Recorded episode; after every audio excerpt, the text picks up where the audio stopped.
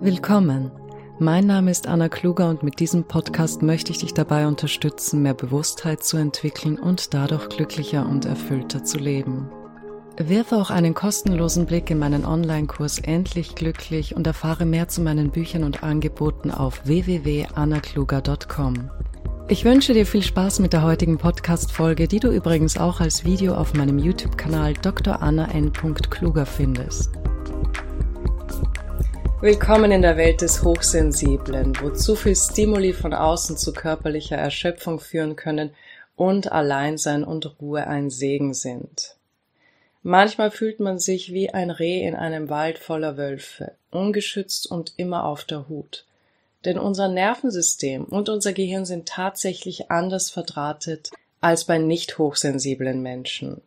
Es reagiert sehr empfindlich auf äußere Reize, was uns zwar einerseits zu sehr angenehmen, aufmerksamen und empathischen Zeitgenossen macht, für uns selbst aber manchmal überwältigend und anstrengend werden kann.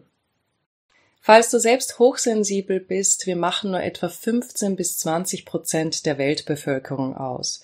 Deshalb freue ich mich sehr, dass du hier bist, denn seien wir ehrlich, es war und ist nicht immer einfach.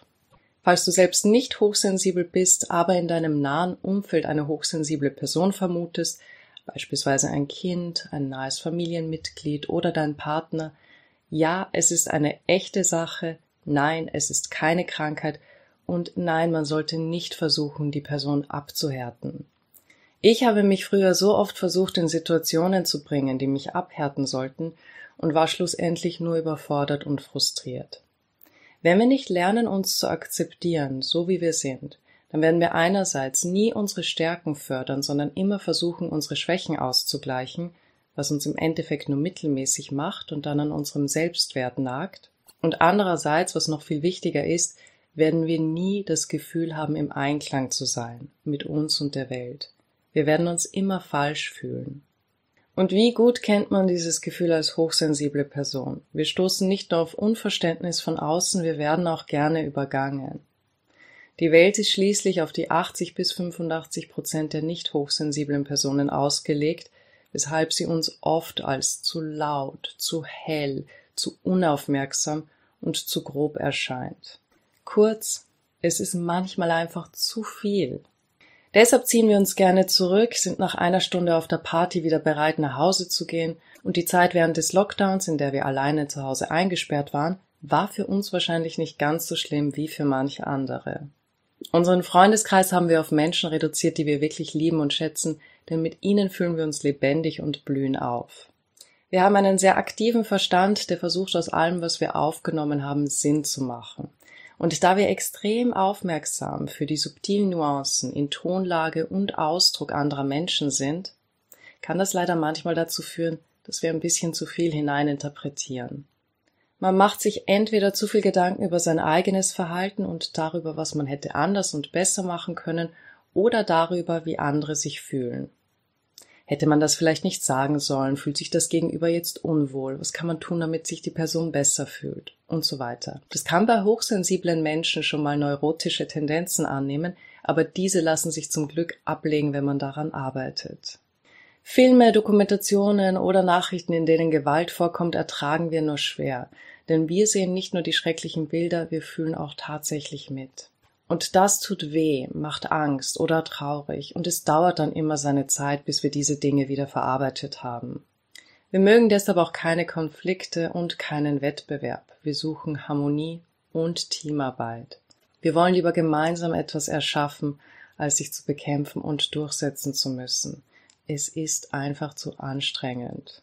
Ich habe das Gefühl, das Wort anstrengend kommt relativ häufig vor, und so ist es nicht verwunderlich, dass die nicht hochsensible Person sich immer wieder fragt, warum wir eigentlich ständig müde sind, warum wir auf der Städtereise nicht alles besichtigen wollen und warum wir nicht in das hippe Café wollen, in dem es von den Wänden hallt, wenn die vielen Menschen, die zu nah um uns herum sitzen, über das Kindergeplär und das klimpernde Geschirr aus der Küche schreien und wir versuchen unserem Gesprächspartner zu folgen und dabei versuchen, normal zu wirken. Seit unserer Kindheit hören wir, dass wir uns eine dicke Haut zulegen und uns abhärten sollen, um in der Welt zu bestehen. Uns erscheint die Welt deshalb oft wie ein Kampffeld, auf dem es nur darum geht, den anderen zu übertrumpfen, während wir gerne ein harmonisches Umfeld erschaffen würden, in dem Empathie vor Durchsetzungskraft steht. Wir lieben deshalb die Natur und Tiere, denn hier scheint das Tempo dem unseren zu folgen. Aber Moment, was würde der Welt fehlen, wenn es uns Hochsensiblen nicht gäbe? Hier kommen einige Eigenschaften, die man an uns schätzt und die wir zu unseren Stärken zählen dürfen. Wir sind nicht nur verdammt gute Zuhörer, die tatsächlich daran interessiert sind, wie andere sich fühlen, wir nehmen auch nonverbale Signale und subtile Nuancen wahr, die andere übersehen und können so darauf eingehen, dass alle Beteiligten sich gut fühlen. Das gilt übrigens nicht nur für Partnerschaften, sondern auch für die Arbeit mit Kollegen, den Freundeskreis und den Kreis der Familie. Meistens mag man uns, und falls nicht, dann sind wir zumindest diejenigen, über die niemand was Schlechtes sagen will. Auch deshalb, weil wir ehrlich und gewissenhaft sind, und das schätzen unsere Mitmenschen, man kann sich auf uns verlassen. Unser starker Drang zu reflektieren und uns und die Welt zu verstehen, verschafft uns einen Blick für das große Ganze und ein Verständnis nicht nur für unsere Lebensform, sondern für das Leben ganz allgemein. Man sagt uns nach, wir seien philosophisch und spirituell und können eine innere und äußere Welt sehen, die anderen verborgen bleibt. Was übrigens auch der Grund für das kreative Genie der hochsensiblen Person sein soll. Egal ob es um Bilder, Geschichten, Musik, Design oder eine andere Form der Kunst geht. Weil wir selbst zu viel empfinden, bringen wir Emotionen in das, was wir tun.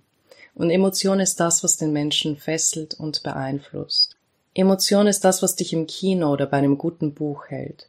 Es ist das, was dich bei einem Musikstück oder bei einem Bild zu Tränen rührt. In all diesen Dingen finden wir Zuflucht und Raum, uns auszudrücken und hoffen, uns ein wenig verständlicher zu machen und die raue Welt ein wenig sanfter und leichter zu machen, ein bisschen friedvoller und liebevoller und für einen Moment die anderen Menschen mit den Augen einer hochsensiblen Person sehen zu lassen. Hochsensibel zu sein ist keine Wahl, die man hat. Gehirn und Nervensystem sind tatsächlich anders verdrahtet und filtern die Reize aus der Umwelt weniger. Lärm, Licht, Geräusche, Bewegungen. Wir nehmen all das ein wenig intensiver wahr und können uns beispielsweise in lauten Umgebungen schlechter konzentrieren. Der Geist schweift ab, der Körper wird unruhig und wir fühlen uns schneller ausgelaugt. Hochsensibilität lässt sich übrigens auch bei einigen Tierarten beobachten, unter anderem bei Fischen, Vögeln, Hunden und Affen. Es handelt sich wohl um eine Überlebensstrategie, weil die ausgeprägte Aufmerksamkeit und Bewusstheit sowohl bei der Nahrungssuche und Partnerwahl behilflich sein kann, als auch Bedrohungen frühzeitig erkennen lässt. Neben Umweltreizen besteht die höhere Sensibilität vor allem für soziale Stimuli. Hochsensible Menschen werden stark von der Stimmung anderer beeinflusst. Es besteht eine größere Aufmerksamkeit für die Bedürfnisse anderer und eine größere Reaktionsfähigkeit für diese Bedürfnisse. Um die aufwendigere Verarbeitung von Reizen zu erleichtern, neigen hochsensible Menschen und Tiere dazu, innezuhalten und zu prüfen, bevor sie sich neuen Situationen nähern. Sie sind in der Lage, mehr Hinweise aus der Umwelt wahrzunehmen, Dinge zu erkennen, die andere nicht erkennen und in neuen und ungewöhnlichen Situationen kluge Entscheidungen zu treffen, anstatt beispielsweise wahllos vorzupreschen, wie man das bei nicht hochsensiblen Tieren beobachten konnte. In einer Studie aus dem Jahr 2014 wurde mittels funktioneller Magnetresonanztomographie die Gehirnaktivität bei hochsensiblen Personen gemessen, während sie positive und negative Gesichtsbilder ihrer Partner oder von Fremden angesehen haben. Über alle Bedingungen hinweg zeigten die Ergebnisse eine Aktivierung von Hirnregionen, die an Aufmerksamkeit und Handlungsplanung, an der Integration von sensorischen Informationen, an emotionaler Sinngebung und Empathie beteiligt sind. Was aber ist denn nun anders bei Hochsensiblen im Gehirn? Sie haben mehr aktive Spiegelneuronen als nicht hochsensible Menschen. Das Spiegelneuronensystem ist eine Gruppe spezialisierter Neuronen, die die Handlungen und das Verhalten anderer Personen spiegeln. Die Idee dahinter ist, dass wir dank der Spiegelneuronen in der Lage sind, zuerst eine Handlung zu beobachten, also was wird getan, dann die Absicht dieser Handlung zu verstehen, warum wird das getan, und schließlich die gleiche Handlung zu reproduzieren, um ähnliche Ergebnisse zu erzielen.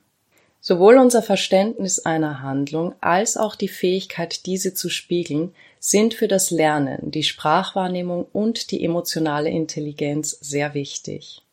Spiegelneuronen sind eng mit der Fähigkeit zur Empathie verbunden. Sie helfen uns zu verstehen, was andere Menschen fühlen. Hochsensible Personen erkennen und fühlen sehr stark mit, weil sie mehr aktive Spiegelneuronen haben. Deshalb sind hochsensible Menschen sehr gut in der Lage, sich in andere hineinzuversetzen und sich auf ihre Gefühle einzustellen. Sie verarbeiten Information tiefgreifender. Forscher fanden in einer Studie, dass die hochsensiblen Teilnehmer nach einer Aufgabe, die emotional aufwühlend war, eine Aktivität im Gehirn zeigten, und zwar in der Ruhephase, die auf eine tiefgehende Verarbeitung hindeutete. Es wurden starke Verbindungen in Regionen gefunden, die für das Gedächtnis und das Abrufen von Erinnerungen zuständig sind. Die Festigung des Gedächtnisses ist wichtig, um künftig auf ähnliche Situationen vorbereitet zu sein und zu wissen, wie man reagieren soll. Gleichzeitig wurden schwächere Verbindungen zwischen der Insula und dem Hippocampus gefunden, einem Schaltkreis, von dem angenommen wird, dass er für die Emotionsverarbeitung und die Stressbewältigung wichtig ist. Das könnte der Grund dafür sein, dass hochsensible Menschen übermäßige Stimulation und Angstzustände empfinden. Hochsensible Menschen reagieren anders auf Dopamin. Dopamin ist der Neurotransmitter, der mit Belohnung und Motivation in Verbindung steht. Forscher haben einen Bezug zwischen Hochsensibilität und zehn verschiedenen Genvarianten im Zusammenhang mit Dopamin gefunden. Das Dopaminsystem von hochsensiblen Personen reagiert nicht auf die gleiche Weise auf Belohnungen wie das von nicht hochsensiblen Menschen. Typische äußere Belohnungen wie eine Beförderung, die Zugehörigkeit zu einem größeren sozialen Netzwerk oder die Freude an Wettbewerben lösen in hochsensiblen Personen nicht das gleiche Hochgefühl aus. Die Vermutung ist, dass auf diese Weise einer Reizüberflutung vorgebeugt werden soll, die sich in solchen Situationen ergeben könnte. Dafür fühlen sich hochsensible Menschen durch soziale und emotionale Stimuli, wie beispielsweise ein echtes Lächeln der Freude, mehr belohnt. Serotonin. Hochsensible Personen haben eine Variante des Gens, das den Serotonintransporter kodiert, bekannt als 5-HTTLPR. Diese Genvariante verringert den Serotoninspiegel im Gehirn und erhöht die Empfindlichkeit gegenüber der Umgebung. Es gibt sogar Hinweise, dass Träger als Reaktion auf belastende Ereignisse eher zu Depressionen neigen. Doch eine genetisch bedingte mangelhafte Funktion des Serotonintransporters wäre durch die Evolution nicht aufrechterhalten worden, wenn sie nur negative Auswirkungen hätte. Und tatsächlich deutet die zunehmende Forschung darauf hin, dass es auch Vorteile gibt. So wurde beispielsweise eine bessere Leistung bei Wahrnehmungsaufgaben beobachtet. Mehr Risikoaversion, wenn die Gewinnwahrscheinlichkeit niedrig war, aber auch eine größere Risikobereitschaft, wenn die Gewinnwahrscheinlichkeit hoch war. Längeres Nachdenken, bevor schwierige Entscheidungen getroffen wurden und eine bessere Fähigkeit aus Erfahrungen zu lernen. Noradrenalin. Infolge einer genetischen Variation wird die Produktion von Noradrenalin beeinflusst, einem Hormon, das eine Rolle bei Emotionen, Aufmerksamkeit und Wachsamkeit spielt. Hochsensible Personen scheinen eine Variante zu haben, die Emotionen besonders lebhaft macht. Ich weiß, dass es manchmal überfordernd und überwältigend sein kann, hochsensibel zu sein. Gönne dir deshalb deine Auszeit, wenn du sie brauchst, und zwinge dich nicht Dinge zu tun, nur weil du glaubst, du musst sie tun, um dazuzugehören. Ich weiß, dass du dich manchmal wie ein Alien fühlst, der am falschen Planeten ausgesetzt wurde. Aber ich versichere dir, dass alles mit dir in Ordnung ist in bester Ordnung. Und schau, du bist nicht alleine. Hier ist immer jemand, der dich verstehen wird. Lass dich nicht von anderen verunsichern und bleib deinen Werten treu. Finde deinen Weg. In diesem Leben ist Platz für jeden. Sei gut zu dir. In diesem Sinne, alles Liebe. Das war die heutige Podcast-Folge. Ich hoffe sehr, dass sie dir helfen wird, mehr Bewusstheit und Vertrauen in den Prozess zu entwickeln. Wenn dich dieses Thema interessiert, besuche meine Website annakluger.com, auf der du mehr zu meinen Angeboten, Büchern und kostenlosen Inhalten erfährst. Ich würde mich freuen, dich bei der nächsten Folge begrüßen zu dürfen. Bis dahin, alles Liebe und viel Erfolg bei deinen Vorhaben.